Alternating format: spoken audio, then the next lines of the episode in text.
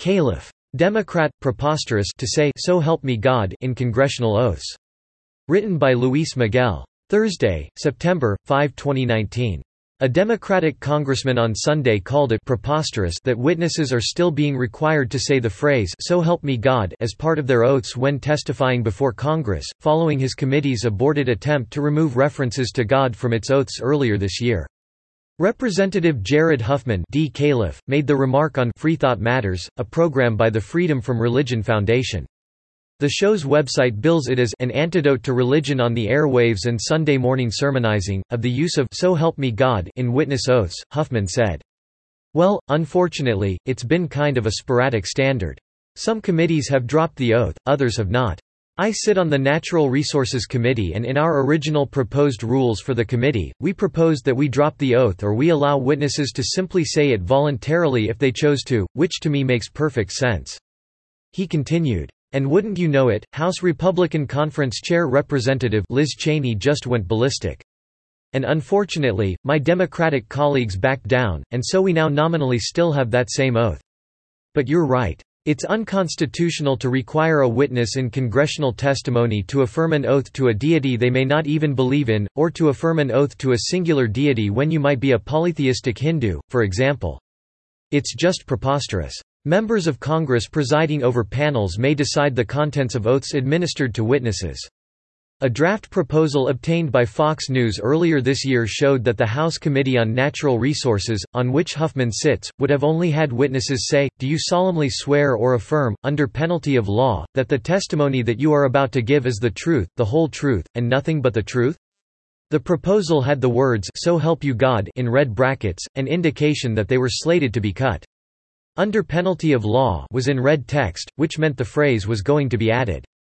Republicans protested the change, which led to a vote in favor of keeping So help me God. Interestingly, the rule change also modified references to his or her to their and replaced the word chairman with chair. Among the Republicans to advocate for keeping references to God was Representative Liz Cheney, R. Way, whom Huffman mentioned in his Free Thought Matters interview.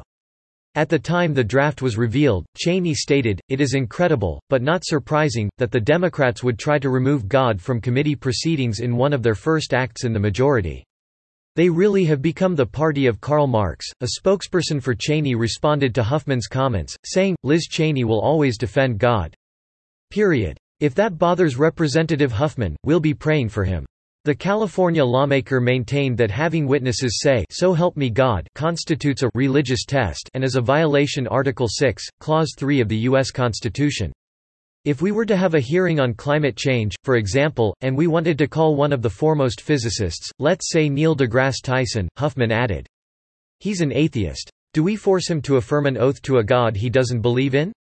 It really, frankly, strains credulity that in this day and age Congress would have something like that, and yet some of the politics persist. Article 6, Clause 3 reads, the senators and representatives before mentioned, and the members of the several state legislatures, and all executive and judicial officers, both of the United States and of the several states, shall be bound by oath or affirmation, to support this Constitution, but no religious test shall ever be required as a qualification to any office or public trust under the United States.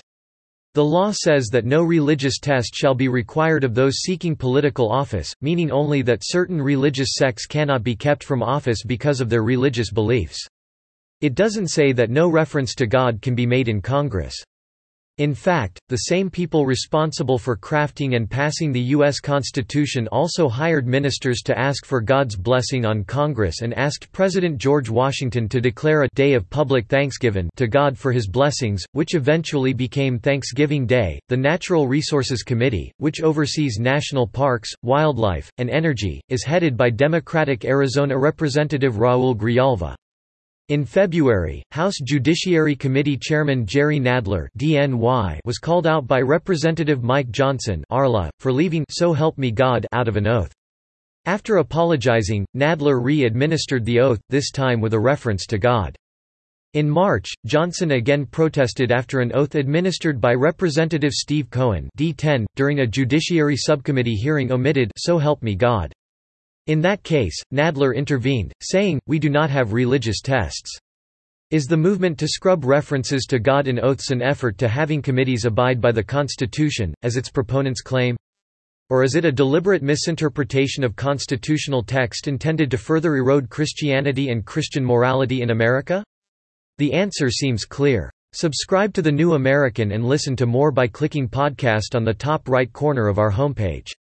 Also, please consider donating to help us push out more content for you, our listeners.